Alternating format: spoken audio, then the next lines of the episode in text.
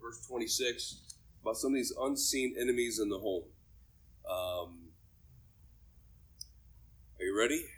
Verse, verse 26. I want you to read it with me once you get there.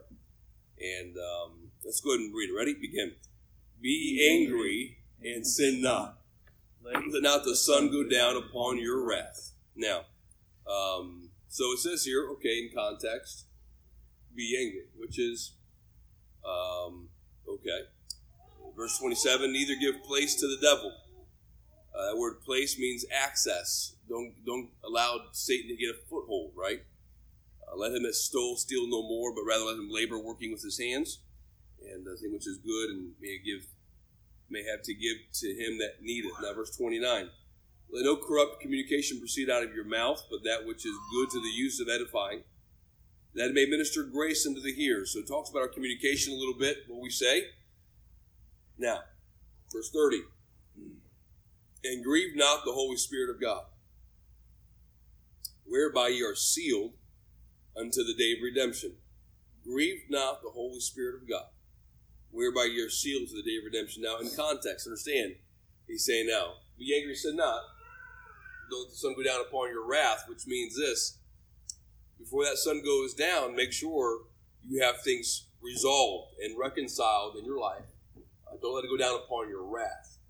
Um, then don't give access, so don't give place to the devil. Now, make sure you watch your communication. As we know, evil communication corrupt good manners. Watch your communication. And then he says here now, don't grieve the Holy Spirit. Based on our communication, based on our anger, based on our wrath, these things can grieve the Holy Spirit. And then it intros right into or dovetails into verse number 31. Let all bitterness and what? Wrath and what? Anger and and be put away from you with all malice. And so he says, with with, with saying that not malice is wrong, but take all these things, wrath and clamor and bitterness and evil speaking and anger. You want to drive these things with a malice, with, with, with an intense force. We will do all we can to take these things and push them away from us. We don't want these things. These things are the things that give access to the devil. These are the things that Satan gets a foothold and starts to starts to divide a home and starts to divide uh, a marriage, and they're very, very subtle, very subtle. And so I would say this, and that is um, just after counseling, talking to people, whatnot, probably the number one cause of dividing a home, or the, number one enemy, the number one enemy in a home would be anger. Anger. I would say above all, uh, a lot of roots, a lot of causes, but probably the number one thing is anger. Look at verse number 32. And be kind one to another, tender hearted, forgiving one another, even as God, for Christ's sake, hath forgiven you. So, we, how many know the song since you've been a kid, right? And be kind one to another, tender hearted, forgiving one another, even as God, for Christ's sake, hath forgiven you. Be kind one to another, tender hearted, forgiving one another, even as God, for Christ's sake, hath forgiven you. Ephesians 4 32, whatever it is. And um, we know that song, we've heard it. The truth of the matter is, that is the antidote, that is the solution against anger. Um, a few thoughts about this. I believe this, and that is the um, Satan knows that the thing that's going to keep America right and keep our marriages right, uh, keep the homes right, is going to be this matter of strength. Uh, it's the home. It's not even so much the church as it is the home. And so I'm telling you, uh, the one thing that I have seen over and over and over again be used in my counseling is uh, unresolved anger. When somebody has something that has bothered them, has festered, it's not been resolved. Uh, they want to talk about it. So it's a matter of unresolved anger. Anger is very destructive. Uh, anger is is is often unseen. You know, you could be sitting here right next to each other, arm in arm, hand in hand, marital embrace, and still be holding anger. And so it's very, very uh, hidden. It's unseen. Uh, something may be said or done that offends, and rather than dealing with it, the injured spouse will carry it around for a long time. Uh, and eventually, those unresolved issues turn into anger and it can just eat, eat at a relationship. So it's not wrong to be angry. And there are things that should stir us to anger. Uh, but God's plan is not for us to be angry towards somebody else. So I'll put, just put this up here. And that is this the proper exercise of anger is to be angry at a problem, but never a person. So when it says, be angry and sin not, that anger is not to be directed at a person. So what, does, what does Ephesians 6 teach us, right? Uh, that we wrestle not against what? Flesh and blood. So therefore, if I know and realize that I'm not wrestling against flesh and blood, well, this is a satanic thing. So if I get angry, I should be angry at a problem and not a person. Um, if Hillary Clinton would have been nominated as president, I might have been a little bit angry. Not even at the person, but at the issues that's going to present. Uh, the the platform that the unbiblical platform that that presented. I'm angry about you know when uh, when the when the Supreme Court justice declared uh, same sex marriage you know has equal rights and this and that and when that that issue got me angry. I wasn't mad at the justices. It's just that specific problem gets me a little bit angry because I know this is against what God wants. And so, you know, when I see this, as, as we've said, love the sinner but hate the sin. And so we understand that there, there are problems that we have, but I'm not going to be angry at the person. So very, very, very careful how you direct uh, and how we use our anger that it's not at a person. It's very easy when you see a face. Oh, I don't like that person because that person said something. But understand, it's not the person; uh, it's the issue. And so I, so when I deal with it, understand, I'm not dealing so much with I got to change this person. No, no, I want to deal with the issue and try to get the issue resolved.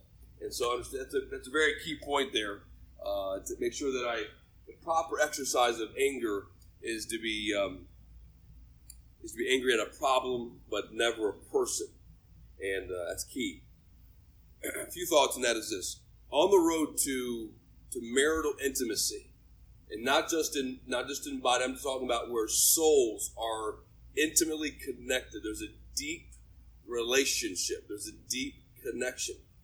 Uh, I have to understand that as this: the, the improper handling of conflicts will breed anger that undermine marriages. Again, the, the improper handling of conflicts how many of you have been married long enough to understand that there has been a conflict or two in your in your relationship? Absolutely. Second day of marriage, right? this first day we didn't know each other that well. Uh, the second day, it's amazing how many conflicts start popping up. And so here's here's the thing: the way that we deal with the conflict, it makes all the difference. So if, if I can just take a moment here on this matter of the unseen enemy. And just kind of in, intro, this might be a three or four week little series of lessons, but uh, to understand how we deal with this conflict is so huge. I'm, I'm talking to people and I'm, and I'm, and I'm realizing we do not know, in many cases, how to deal with an issue. Um, and I'm going to give six things that create issues. So there's three lessons this. Today's six things that create anger the, the or create conflict. The second thing is going to be uh, things that um, how not to handle it, right? How not to handle issues. Uh, yelling is not one of them. Uh, you know, as far as this is not this is not how you handle issue. Don't yell. Uh, and then thirdly would be how to handle conflict, how to handle the problem. So anyway, there's a few thoughts about this. Six primary internal causes of conflict internal things that start to happen. Now, on these six things, anger is not listed. Anger is not listed on these things. because anger is a byproduct of these things. And so when you say, well, Pastor, you're, you're saying all these things, but you're saying that anger is the enemy. Yes. Uh, anger is the unseen enemy that causes a lot of issues. Let me just say this. There's a lot of stuff going on internally that the byproduct is we get angry. And uh, let me say this too before I get into the, this part, and that is this. There are two kinds of people. Um, uh, two ways of expressing anger. There's two ways of expressing anger. Usually everybody's got them. So you're either one of these two. The one is, the first person is, you are the pursuer. So the person, when that person gets angry, they pursue. They're going to drill it. They're going to make their point known. No, no, I'm telling you, I know that I'm right. And uh, bam, bam, bam, bam. He, he or she is the pursuer. Again, can I say this? In marriages, opposites do attract. And so usually one of the spouses are, is the pursuer and the other one is the second one I want to mention here in a little bit. Uh, but you have the pursuer. And just, just, and, and we'll keep bringing it up. Keep bringing it up. I mean, tomorrow, the next day, the next day, the next day, and just drill it and drill it and drill it until the spouse or this other person in the relationship says, okay, you're right. And so they want to drill it and drill it and drill it because that's how they're venting their anger. They're upset and they want to make sure you know. No, no, no, no, no. I'm telling you. No, no. And listen, and I will give you 10 reasons why I'm right. And just pursue the issue. You're angry. And so it's a pursuer. The second person is the withdrawer. The withdrawer, the person who just shuts down. And so the first person expresses their anger. The second person internalizes their anger. And they just internalize it. So you won't get them to argue with you. They will literally shut down. And then that just ticks the the pursuer off because the pursuer wants an engagement of, of, of anger, and engagement of arguments. But the, withdrawer says, I am hot right now. You don't recognize it, but they've internalized it and they're steaming on the inside and they shut down. And you have no idea what they're thinking. But the pursuer speculates what you, oh, I know what you're thinking. Hmm. And it continues to drive it. Boy, that just creates a ma- massive wedge. So the pursuer can't get it resolved. The withdrawer can't get it resolved because the person who's pursued it just made this person just have a meltdown and shut down. And either way, both of them really are unbiblical. To not be able to have a rational mind to be able to discuss the issue because you're just driving this thing, pursuing it. And because the person withdraws, they're not willing to talk about it. And they've shut down, and you say, well, at least I'm not like that person. I don't just like beat people up about it. But you're not dealing with it either. And so the pursuer and withdrawer have two extremes that both don't allow reconciliation. Don't, don't both of them do not allow us to work these things out. And so here's some th- six things. Uh, number one, and that is this. Uh, I would say this: six primary internal causes uh, of conflict in a marriage. Again, let all anger and clamor and bitterness, verse number twenty-eight, there, be put away from you with all malice. But here's the thing: if I if we cannot recognize what the anger is, uh, what what is the bitterness stemming from? What are things that are going to eat at the at the relationship and eat at the home? If we can't recognize them, then we can't deal with them. And so, if I'm going to put them away with all malice, if I'm going to say, okay, I need to to be able to conquer this and put this away, I have to recognize what they are. And so, here's just I would say like the top six, right? There's a lot more, but the top six. Here we go. Number one, uh, immaturity. I'm just, we're just being real, right? Immaturity. Uh, just because somebody is 67 years of age does not mean they're mature. Have you ever met an immature, you know, elderly person? It's like, are you serious? Like you're behaving like this? Are you kidding me? You think that you learn from these things, but they don't. And just because we have graduated and have a college degree or and have all these credibilities does not mean that I have accepted my adult responsibility of walking with God. And so the immaturity is a is a major major deal. Um, the problem with this is we're dealing with people who are not properly disciplined and trained as children. And so it is what it is. You can't change it. Uh, but here's the thing: once we recognize it and say, okay, maybe there's there maybe there is a level of immaturity, then I'll do all that I can to make sure I recognize it and work with it. Um, in many cases, some of these people have not been restrained from self will. Uh, they react as children would. You ever deal with somebody and it's like, I can't talk to you. Like, you're, you're literally de- like, you're throwing an adult temper as a kid would. I can't, I can't talk to you.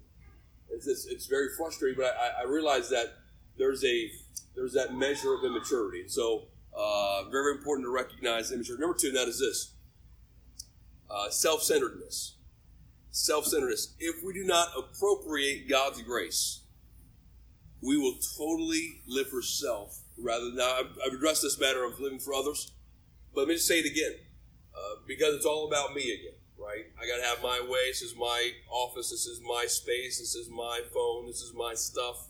That's my, my, my, my, my. Very self centered. So I again, let's recognize a couple of these things. Immaturity. So I, I can see myself getting angry because I'm immature. You say, Pastor, how do we? Well, it just takes time. Well, I'm going to get to how to deal with this, but but it just takes time.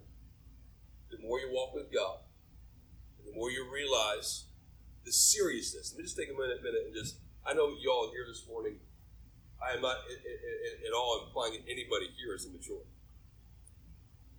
But I will say that I, I think at times that there is a lack of intentionality or a lack of seriousness to realize that there is a major onslaught on the home, and there's a major onslaught on your marriage. And I have to recognize that. And say, I need to be serious about this stuff. Uh, it's time to man up, as we would say, you know, in the locker room, man up, man. Suck it up. Be a man. Take, take it. Uh, and same thing with the marriage. We just, we just, uh, it's not a big deal. Just, hey, whatever. I'm gonna let her just. She can go pound sand, or he can go pound sand. No, the hardest one of the hardest things to do is to suck up my pride, get accept the responsibility of maturity, and say, I need to deal with this thing head on. Use some wisdom and discernment to say, okay, uh, with my spouse, and say, we need to talk about something, and to be serious about it. And uh, not, not, you know, we, we live in a day and age of, of sarcasm, and everything's a joke. You know, everything's as long as we can make people laugh, then it'll smooth over. No, it's going to rear its ugly head again. So I can't just always crack jokes and just make people laugh and all that. I take these things seriously with this message. So anyway, so I see um, immaturity, self-centeredness. Number three, ready? Desire to control. Desire to control. And uh, think about this for a second. Desire to control. Uh, trying to change a spouse. Now, this is probably one of the biggest ones uh, because we think we can change him. I can change her, and so I think I can control her, and uh, or control him, and trying to change a spouse. What happens is, as a result of not being able to control him or her, we get angry. Now listen, you knew she was and who he was when you got married. In many cases, maybe you didn't know. But after about two to three years, I've noticed about two to three years is when you finally figure out who people are, and you see their true color shining through. And after after that, that period of time, about two to three years, you I mean you get to know the person. Everything, the honeymoon stage, stage is over, and it is what it is. And I realize I must accept that person. I cannot control that person. And um, but when I get to that point of frustration where this person just drives me nuts, the desire to control produces anger. Immaturity produces anger. Self centeredness, because she's not or he's not all about me, produces anger. And so all these things produce uh, anger, and so the desire to control. Number four, and I would say this pettiness. Pettiness. Curtis, Curtis Hutson said this Don't fight about the things that don't matter. That's so true. Uh, you, you'll be shocked how many times I'll, I'll sit here um, at the at the conference table in my office for counseling, and I'm telling you, it's it just the stuff. I just can't believe it. I mean, I can say this. I don't, I don't think any couples was here when I was doing this counseling, but I had a counseling thing one time. Literally, this, this couple was talking about divorce. It's okay. And um, the first issue that brought that brought up was the toilet paper roll.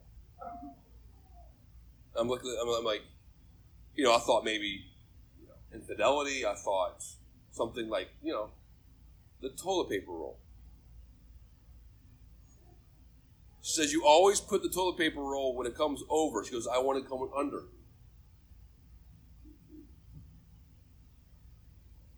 You got to be kidding me. like, are you serious? I'm like, are you got to be kidding me? And I thought to myself, well, how petty that is. Well, that one petty issue led to another petty issue of I want the milk on the left side of the fridge, not the right side of the fridge. And that petty, that, that issue went to you always leave the cap of the toothpaste, you know, off. Would you please screw it back on? That leads to, and then I can tell you countless the shampoo bottles on, the, you know, I want on the top shelf, not the bottom in the shower, you know, and uh, you always leave your clothes and uh, your socks reek and you know whatever, whatever. And there's always these issues. Your work clothes there, your work boots are always making a you know, mess, and etc. etc. etc. The things that just drive you nuts. All the I would just say simple, simply just, just petty issues. And if you look at the big picture of this, yeah, there are things that irk our flesh, but if it's not about me, if I'll deal with this on a mature level, and um, I don't want to control the person, then these petty issues are not going to not going to eat at me. But here's what happens: it's all the foxes that eat at the vine. And so one petty thing, one petty thing, and when you get twenty petty things, if you allow that to eat at you, it's going to you're going to explode with anger, and after a while, even the person who is the withdrawer will have a breaking moment to where it is just an eruption, and you won't believe it. So these are just some things to just recognize the internal things, you know, the immaturity, the self self centeredness, the desire to control, pettiness. Now let me just say this about pettiness, and I'll move on the things that are, are petty to me might not be petty to you. But when you look at the big picture, they're petty. Okay? So the things that are big to me might be petty to you. But at the end of the day, they're petty. So, something is petty that is not life changing. In other words, this a piece of dirt on the floor. That, honestly, that stuff drives me nuts. Okay? I mean, before to be clean, needs to be back. Like, I like order, I like structure.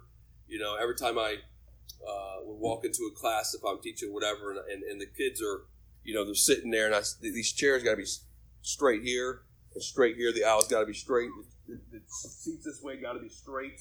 And, uh, I like the way Steve and Vanessa set this up because I like it all straight. It's nice. It's sharp. I like it. But anyway, but all that stuff is nice. And uh, but if I'm not careful, I can let that stuff make me get angry. And so I got, I got, you know, I got to control that stuff too. Because at the end of the day, is that piece of dirt going to no. That one little chair, like that right there, should not be like that. But like that, that was me too, by the way. But but is that one little chair? Is that going to make a difference? No. And so I have to learn. We all have to learn what what is really matters and what really doesn't. So uh, is it about five minutes? No. Oh.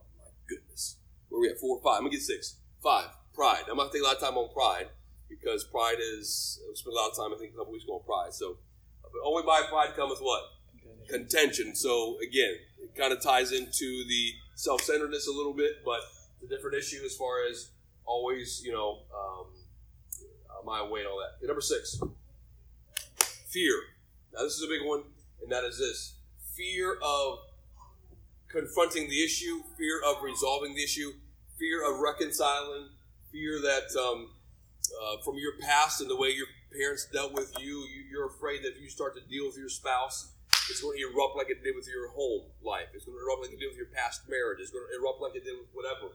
And so fear is a major, major factor. God's not giving us a spirit of fear, but of love, power, and sound mind. So God has not given us the fear, not, not, not the all reverence of God, not that fear, but the fear to where it, it inhibits us to be able to deal with a relationship or deal with an issue.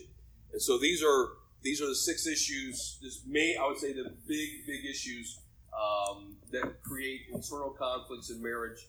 And then now I just say this, and I'm done. But you, we must we must refuse anger. Go back to first uh, verse number 26 of, of Ephesians 4 and uh, 26. It says this Be angry and sin not, but let not the sun go down upon thy wrath. And so I've got to refuse anger uh, two ways. So I will explain that. Uh, refuse to help Satan with the anger. And that is this Ephesians 4 27. Uh, neither give place to the devil, neither give place that word again is access. So we cannot allow uh, Satan to have victory over these issues. Uh, we have got to be able to say, I want to be able to learn how to deal with these things and not allow my house to be split and be able to work together. One more passage and then I'll be done. Uh, Second, Corinthians chapter 2, if you will. Second Corinthians chapter 2. And just real quick, um, verse number 10, 2 and 10. It says this To whom ye forgive anything, I forgive also. For if I forgave anything, to whom I forgave it, for your sakes, forgave it I in the person of Christ. Watch this. Lest Satan should get an advantage of us, for we are not ignorant of his devices. Now here's what he's saying. I forget Paul's saying, I forgave these people because I don't want Satan to get a foothold or the Bible says an advantage or to get gain on me. So I have to learn how to deal with anger, be able to forgive. Don't want to give access to the devil, and I don't want Satan to get an advantage on me. And so, is it possible he can Satan can get a foothold just due to anger and due to unresolved issues and due to things that are starting to creep in my home and starting to put a, a crack and a, and a fracture in my home? Absolutely. So we first of all have to recognize some of the main issues, and then secondly learn how not to deal with them, and then thirdly learn how to deal with them.